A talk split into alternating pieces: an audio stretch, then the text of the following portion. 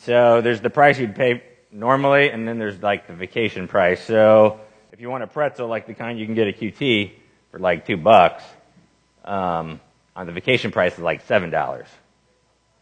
And then you, if you want a burger, you know, like a burger you get at Freddy's or something is four dollars or whatever it is, it's like ten dollars. And we went out for ice cream one night, and I like saved up some room because I was like starving. I wanted, I wanted a lot of ice cream. And we go to this place, and I got the biggest size possible for seven dollars, and it was like just like this tiny little bowl. and I had to go home and have a snack after I had my dessert. That was that was a bummer, but that was the vacation price. So we're going to look at some verses today that talk about price and then we're going to um, look at what they mean. So look at 1 Corinthians 6. We're just going to look at two verses uh, to start with today. Starting in verse 19. Or do you not know that your body is a temple of the Holy Spirit within you, whom you have from God? You are not your own, for you were bought with a price. So glorify God in your body. Let's pray. Father, we thank you for your word. We thank you for the privilege of being here today. We thank you that uh, you are with us in the good times and the bad times, that you lift up our head, Lord, when we're discouraged, that you are the encourager, that you send your spirit to be the comforter for us. We thank you that you are so good to us. Time and time and time again, Lord, uh, you never leave us, you never forsake us. We thank you that you are a faithful God. We thank you that you are a good God. We ask that you would bless our time today, Lord, that you would be with us, open up our eyes to your word and the truth that it contains. I pray that you'd speak to our hearts, God, that we might hear it and be changed for your glory. Amen. So these verses that we read here today, they mention the word price, and it's talking about the price of the cross. What was the cost for us to be forgiven of our sins, for us to be saved from the wrath of God. There, there was a price, and it had to be paid. So I want to look at a couple things today. First, I want to look at the price of the cross for the Father. The price of the cross for the Father. In other words, what is the cost that the Father paid? The price was his only Son. The Father sent the Son. It says in Galatians 4 but when the fullness of time had come, God sent forth his Son, born of woman, born under the law. And then in Romans 5, listen to this. It says this God shows his love for us, and that while we were still sinners, Christ died for us. Now, notice this. He says, while we were yet sinners. So he didn't wait for us to get cleaned up. He didn't wait for us to become righteous on our own. That's not possible. No. He didn't wait for us to shape up. No, the Father, he saw a problem and he decided to act on it. So he didn't just send the Son, he actually covenanted with the Son. Some might call it the covenant of redemption. From the beginning of time, this was the plan for God to redeem his people. It wasn't plan B or plan C, this was plan A. Look at Acts chapter 2. If you don't have a Bible, there should be a Bible under the chair in front of you.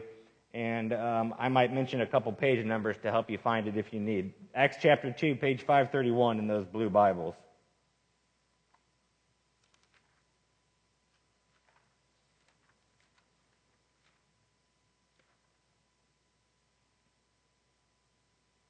Let's start in verse 22.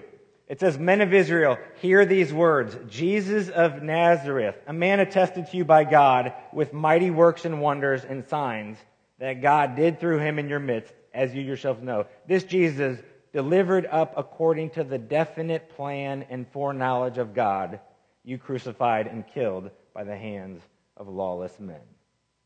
This was the definite plan. This was part of God's plan from the beginning, all the way back to the Garden of Eden. He saw there was a problem, and he already fixed the problem before time began. It was already done. We just had to roll through history through a few thousands of years to get to the point where we get to see Jesus come onto the scene. Now we're blessed because we get to look in hindsight. at all of this. Like, we're privileged.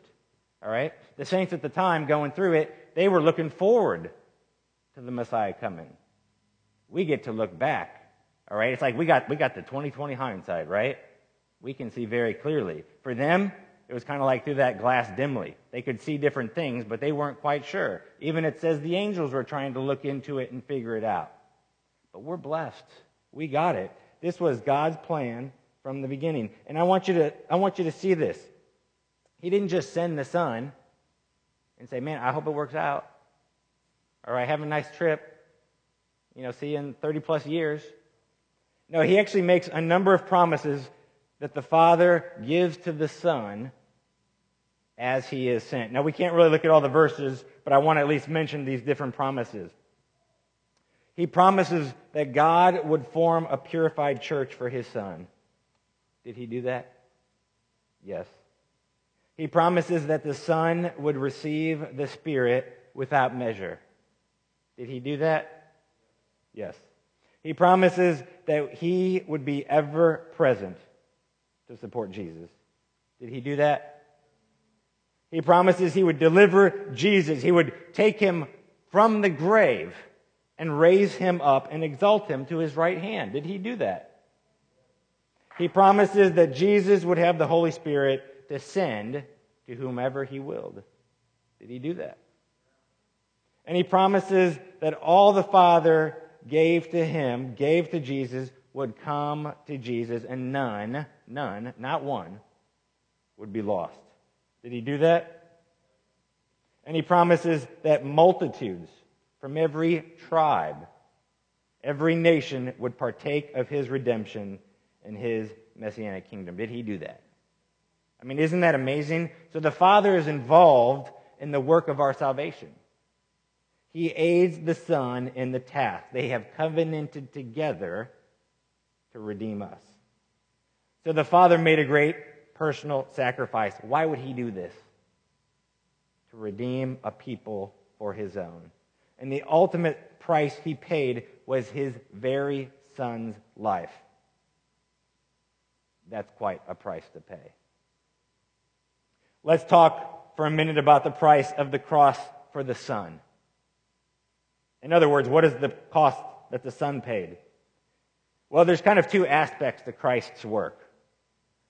I want to talk about both of them in just a second. But first, it's, under, it's important for us to understand where Jesus' desire lay in all this. Okay, we need to understand when, when the Father sends the Son, the Son goes willingly. All right? He wasn't like kicking his feet or dragging his feet or whatever. I know none of you, you teenagers are ever like that with your parents, all right? he, he wasn't dragging his feet. He willingly went. He wanted to go. Look at John chapter 6. He says in verse 38, For I have come down from heaven not to do my own will, but the will of him who sent me. Wouldn't that be good for each one of us to be able to say that about the Father? I, it's not about my will, it's about the Father's will. He says again, look at John chapter 14, we see a similar thing. In the very last verse, verse 31, but I do as the Father has commanded me, so that the world may know that I love the Father. So Jesus didn't go dragging his feet. He delighted to do what the Father wanted him to do. He delighted to do his will. The psalm talks about that. He wasn't like some of us who mumble and complain when the Lord asks us to do something. He wasn't like us who sometimes pause or wait. No, the, the Lord spoke to the Son, and the Son did it. So there's two kind of aspects that uh, theologians talk about. One is what we would call maybe active obedience. Jesus took on human flesh. Think of John 1. The Word became what? The Word became flesh. I can't hear you guys, by the way, a little bit. All right? What did the Word become? Hey, that's better. And dwelt among us. So Jesus, he lived in perfect obedience to the Father for like 30 plus years. Right, has anyone else ever done that? No. We can't even make, make it through like a day, all right? Let alone a week or a month. God's standard is perfect obedience. Every single day, Jesus woke up. From the time he got up to the time he went to bed, perfect obedience. Perfect obedience. Day after day. On the great days, you know, feeding the 5,000, and on those days it says in John chapter 6 where some of the disciples, not any of the 12, but some of the disciples, they walked away. That had to be a pretty low day. So the good days, the bad days, the mountains, the valleys, perfect obedience every single day for 30 plus years. Plus, he had to put up with people like us, right? Like the disciples. It'd be one thing if we just, you know, put on an island and see how you do and can you make it or whatever by yourself. But interacting with other people, it's like, man, the world would be such a better place, right? If I didn't have to interact with everybody. Right? Be many less problems. So Jesus also was interacting with people. He was interacting with the disciples, and interacting with the Pharisees, interacting with all sort from from all the way over here to all the way over here on the spectrum, all sorts of people. And yet perfect obedience. He never got bent out of shape. He never sinned once in all of that. Perfect obedience. Then there is what we might call the passive obedience. What was done to him by the people then? Look at Hebrews chapter 12.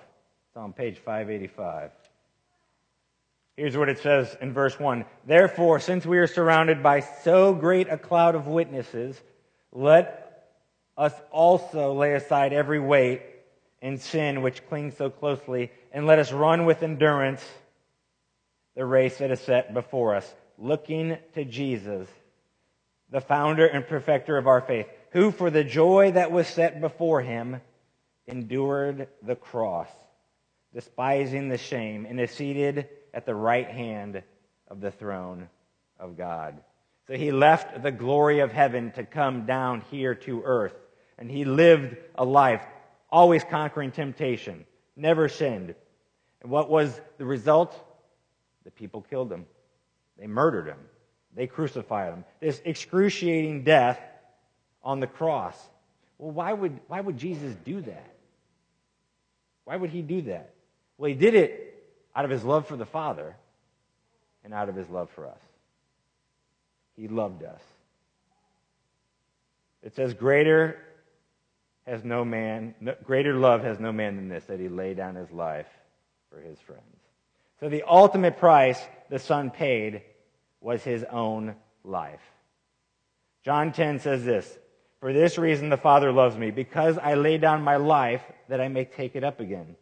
No one takes it from me, but I lay it down of my own accord. I have authority to lay it down, and I have authority to take it up again.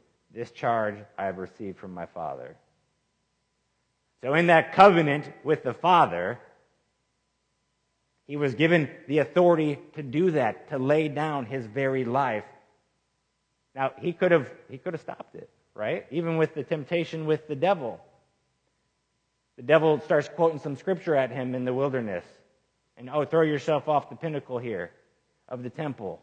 We'll make sure that the angels don't dash your foot. What is Satan? What is Satan trying to do there? I mean, he's tempting him. He's tempting him. He's tempting him, right? Uh, Jesus was sent by God, going back to the garden, to undo the very thing that Satan tempted the first couple with. Think about that. Think about the first Adam failed miserably.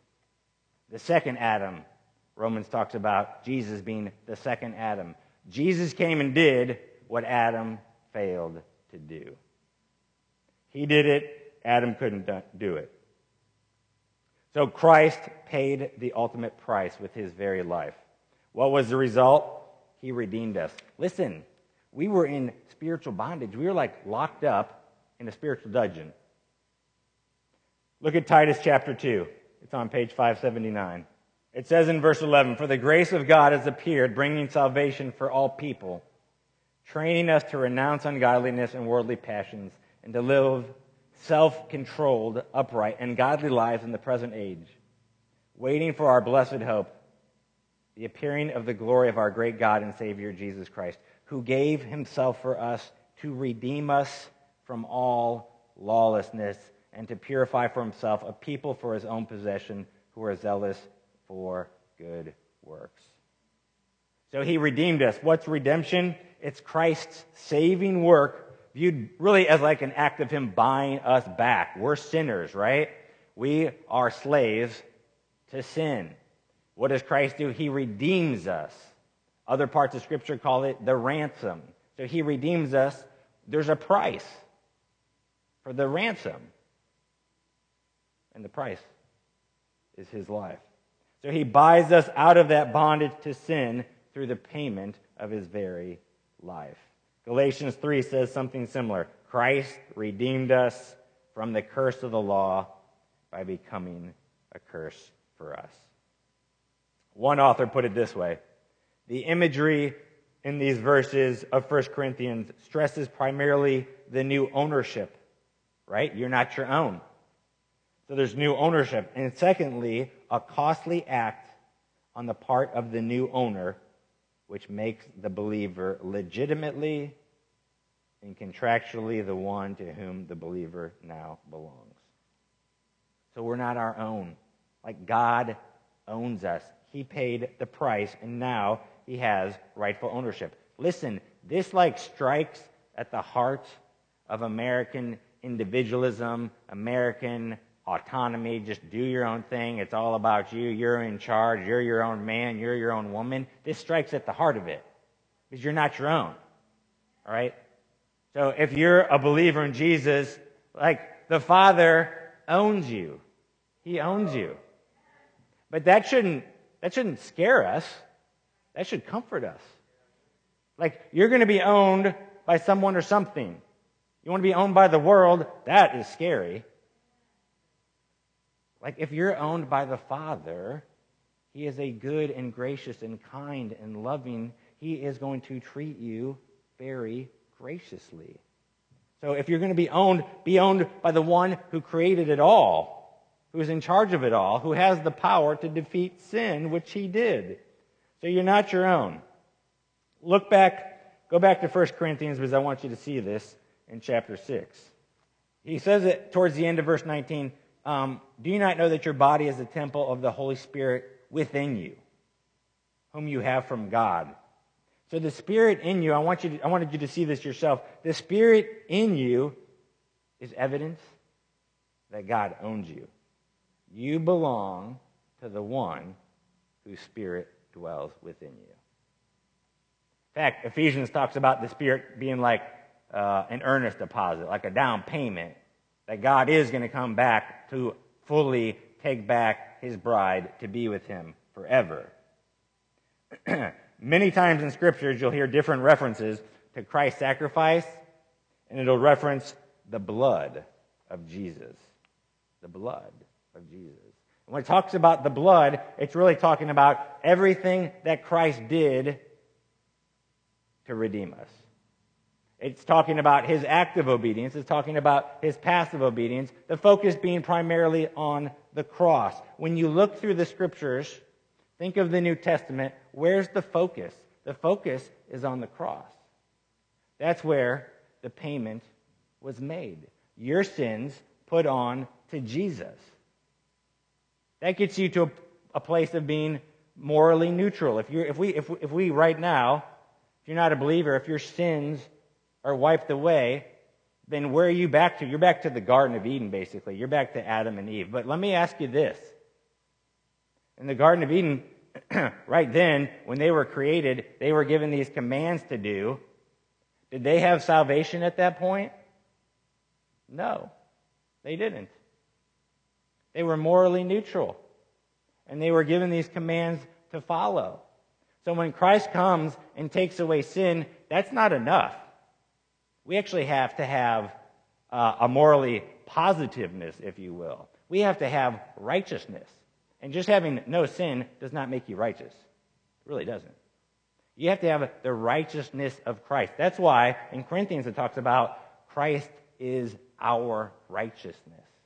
We have to have a holiness that can only come from God Himself. So He takes His righteousness and imputes it to us through justification. I know those are some big words there. The point is, God forgives our sin and gives us a righteousness that's not our own. It comes from Him. We can try all we want to conjure up a righteousness. It's going to fall flat every single time. So we've looked at the, the price of the cross for the Father, the price of the cross for the Son. What about the price of the cross for us? What does it cost us? In one sense, it costs us nothing, right? I mean, why? Because Jesus, I mean, he paid it all. They took care of it through their covenant. But in another sense, it costs us everything. We have to be willing to give it all up to follow Jesus. Look at Galatians chapter 2. It says this in verse 20 I have been crucified with Christ. Let's read that again. I have been crucified with Christ. It is no longer I who live, but Christ who lives in me. And the life I now live in the flesh, I live by faith in the Son of God, who loved me and gave himself for me. So there's, that, there's this idea. You've been crucified with Christ. When Christ was up on the cross, you were put into Christ. If you have Christ, guess what? You've been crucified with him. And you no longer live. The old person is gone. The new has come. That's why it goes on to say, the life I now live, I live by faith in the Son of God.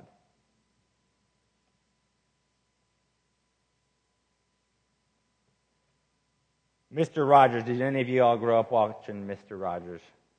All right. Some of the younger kids are like, who's that? no, it's not Captain America, okay.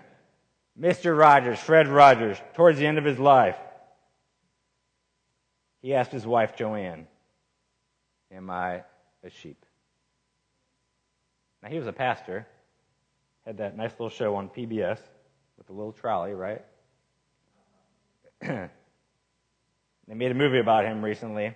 But that was his question to his wife Am I a sheep? Here, this guy who had done all these amazing things, all these great works, actually broke down some barriers during his time that were quite impressive, was asking his own wife if she thought he was saved. Why is that? Because it really gets back to where our heart is at with the Lord. Where's our heart at? I mean, we can do tons and tons and tons of awesome things, even in the name of God. But really, it starts with our heart. God wants to know where our heart is at with Him. And He wants a heart that's humble. What does He do to the proud? It says He opposes the proud. A couple times in Scripture. God opposes the proud, but He gives what to the humble? He gives grace to the humble. Grace. The, the cross is the center of the story in the New Testament. And, and listen to this Christianity is the only religion that has as its central story the dying of its God. Think about that. And the cross in Roman times, it represented humiliation, shame, embarrassment. It even represented pain, suffering. Uh, the Romans, you know, they mastered the art of torture. You know, if they thought to themselves, what process can we use to drag out someone's death, cause as much pain in the process, and let as many people as possible see it and scare them? It'd be crucifixion. There's not much of a worse way to die. But Jesus died this way to accomplish what we couldn't accomplish. To accomplish what the people back then couldn't accomplish. To accomplish what anyone who lives after us couldn't accomplish. A payment for sin that was sufficient for God. And He paid it. Amen. So we, we trust in Jesus. We trust that what he did was enough because it was. His sacrifice was enough. And we trust that he did what we know we can't do. That's why there has to be a humility to it. We have to admit, all of, we don't like to admit we can't do things. All right? We don't like to do that.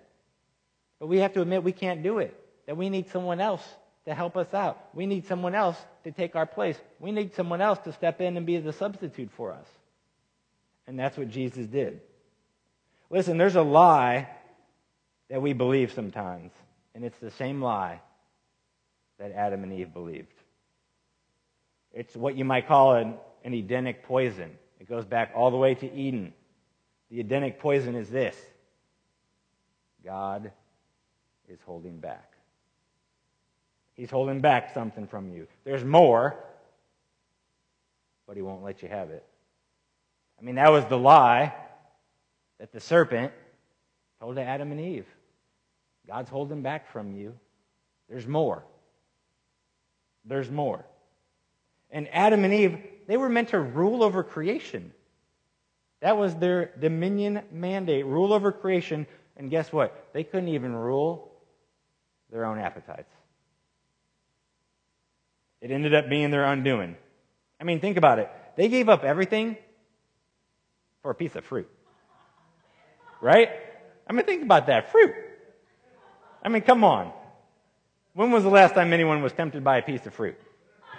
I mean, it probably was Adam and Eve, right? We learned something from them. I mean, my food temptation usually has like tons of fat and calories, okay? but they got poisoned from the serpent. They got poisoned. They didn't even get bit, right? But they did get bit. They got poisoned from the serpent, and they drank that poison in, and it caused their undoing.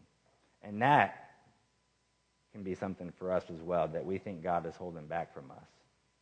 Listen, God is the good gift giver. James 1:17. Every good and every perfect gift is from above, coming down from the Father of lights, with whom there is no variation or shadow due to change. What's that saying? He's always going to be a good, give, good gift giver. That's what it's saying. He's always going to be given perfect gifts. All right? He doesn't hand you this beautifully wrapped present and you open it up and, and you're like, oh, that's not what I expected. No, he gives you exactly what he promises you. He's faithful and he gives good gifts. But here's the thing for us we need to make sure that we don't focus on the gift. We're called to focus on the gift giver. All right, God's not a genie. I know Aladdin's coming out, or maybe it's already out. God doesn't live in a lamp,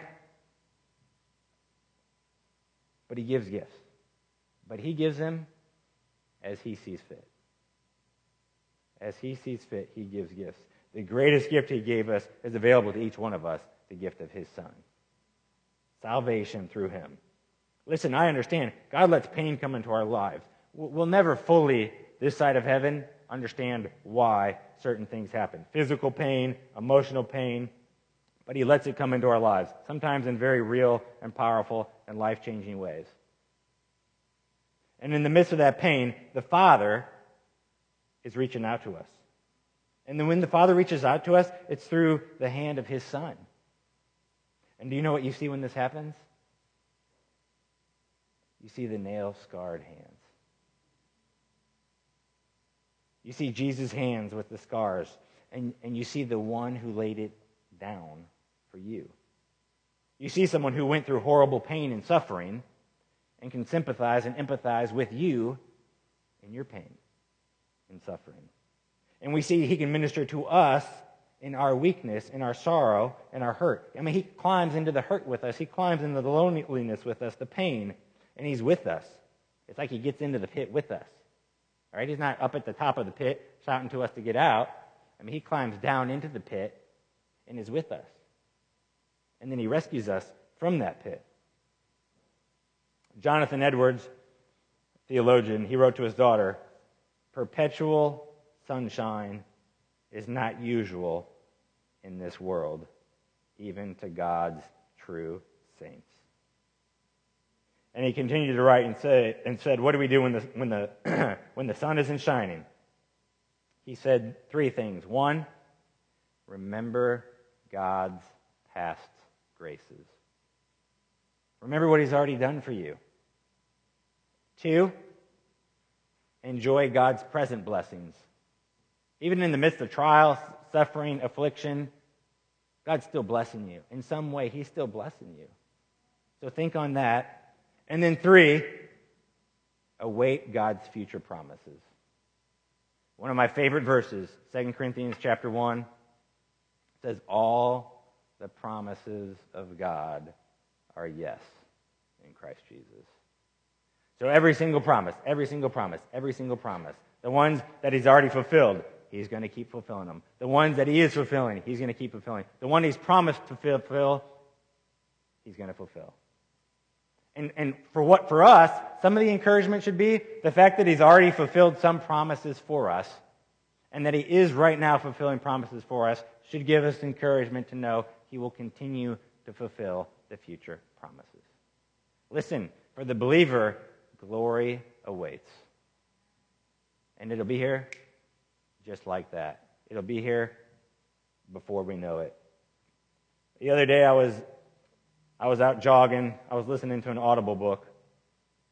And at the end of each chapter, there'd be a quote, like a, a hymn or a, a little poem, part of a poem. and then it would put the author of the hymn, it, it, it'd say who the author was. And then it'd give like the year they were born and the year they died.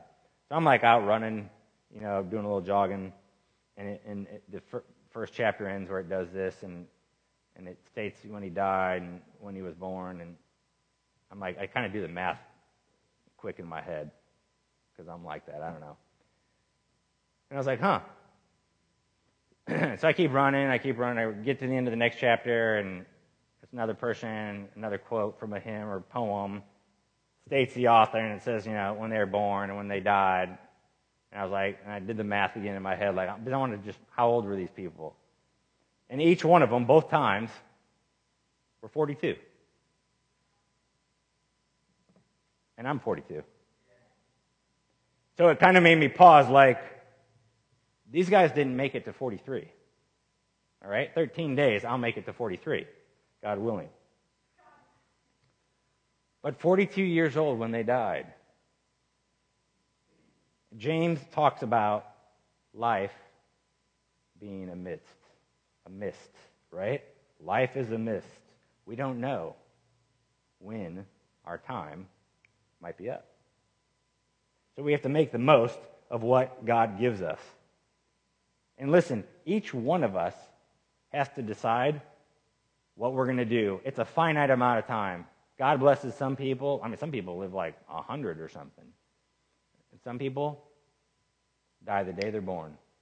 And sadly, many millions die before they're born. But each one of us has a finite amount of time. A finite amount. Compared to eternity, it is very small. Very small. But God blesses us with that time. He gives it to us. We are the stewards of our life, so to speak. And we have to decide how we will handle the life that we're given. My encouragement for each one of us is to spend it for God's glory. That's how that passage ends in 1 Corinthians 6. The whole point is you're not your own, you're bought with a price. Therefore, glorify God. Give him the glory in everything you do. Listen, that's only possible if you have the Spirit of God living in you. He makes mention of it in that verse right before. You've got the Spirit living in you. His whole point in that passage is like, if the Spirit's living in you, how can you possibly think of doing anything that would grieve the Spirit? How can you possibly think of doing something that would dishonor God? But for unbelievers here, if you're not sure if you're a believer, let me speak to you for a second. Like this life in Christ is available to you. And it's very simple. You have to trust in the work of Christ. You have to trust in what he did. And it's not just knowing about, it's knowing him. It's truly knowing him and trusting him. Just knowing the facts, that's not enough. Okay, you can intellectually assent to all this stuff in the Bible, to everything I've said today. Just knowing it intellectually, that won't save you. People know tons of facts, tons and tons of facts. Uh, I went to uh, my undergraduate, I was a religious studies major in, in undergraduate, and those guys, um, people who professed to not be believers, I mean, they knew the word.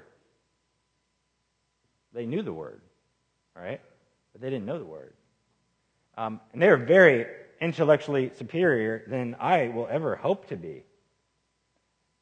But intellect and our capabilities intellectually and how smart we are and how high our IQ doesn't save us. Doesn't even get us closer to God. In fact, sadly, it can be a stumbling block for those who have a high intellect, sadly. So, what is it? God is concerned about your heart. So you have the head knowledge, but can it transfer to your heart where you place an active trust in what Jesus did for you? Do you believe it? Do you really believe it? The Bible calls that having faith in Jesus and what he's done for you. Do you believe that his payment was enough? Do you believe he took your place on the cross? Because he did. I mean, facts are facts. And we've been talking some facts. But these facts have to go from here to here.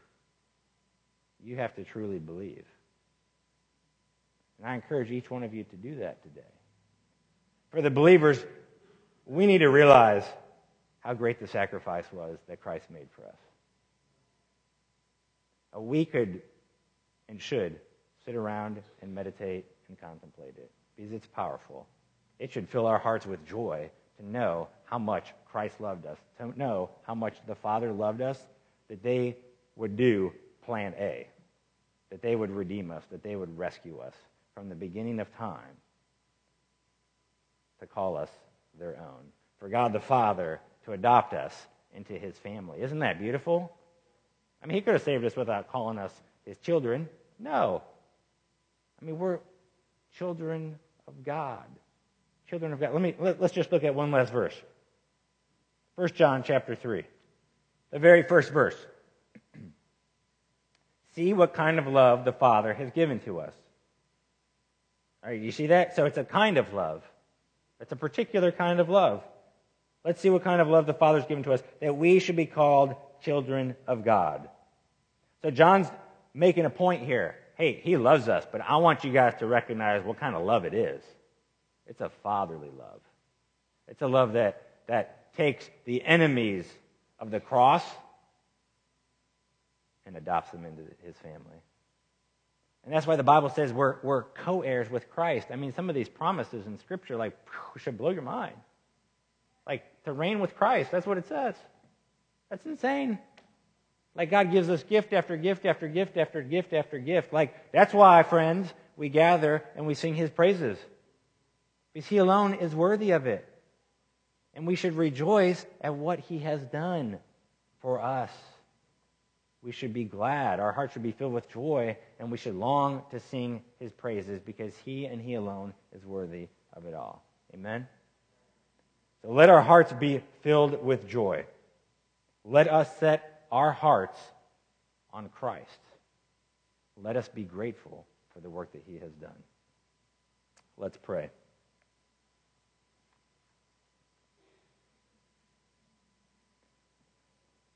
Lord, you are so good to us. You are so good to us. We thank you that you sent the Son. Jesus, we thank you for coming to rescue us. You redeemed us. You shed your blood for us. You died the perfect death. Father, we thank you for the adoption we have as your children. We thank you that you did show us what kind of a love it was. It was a fatherly love that sacrifices the ultimate, his own son, for us. Lord, be glorified in our lives. Be lifted up in our lives, Lord. Let us hear from you, Lord, through your word. Let us hear by your spirit so that we can set our heart even more on you for your glory. Amen.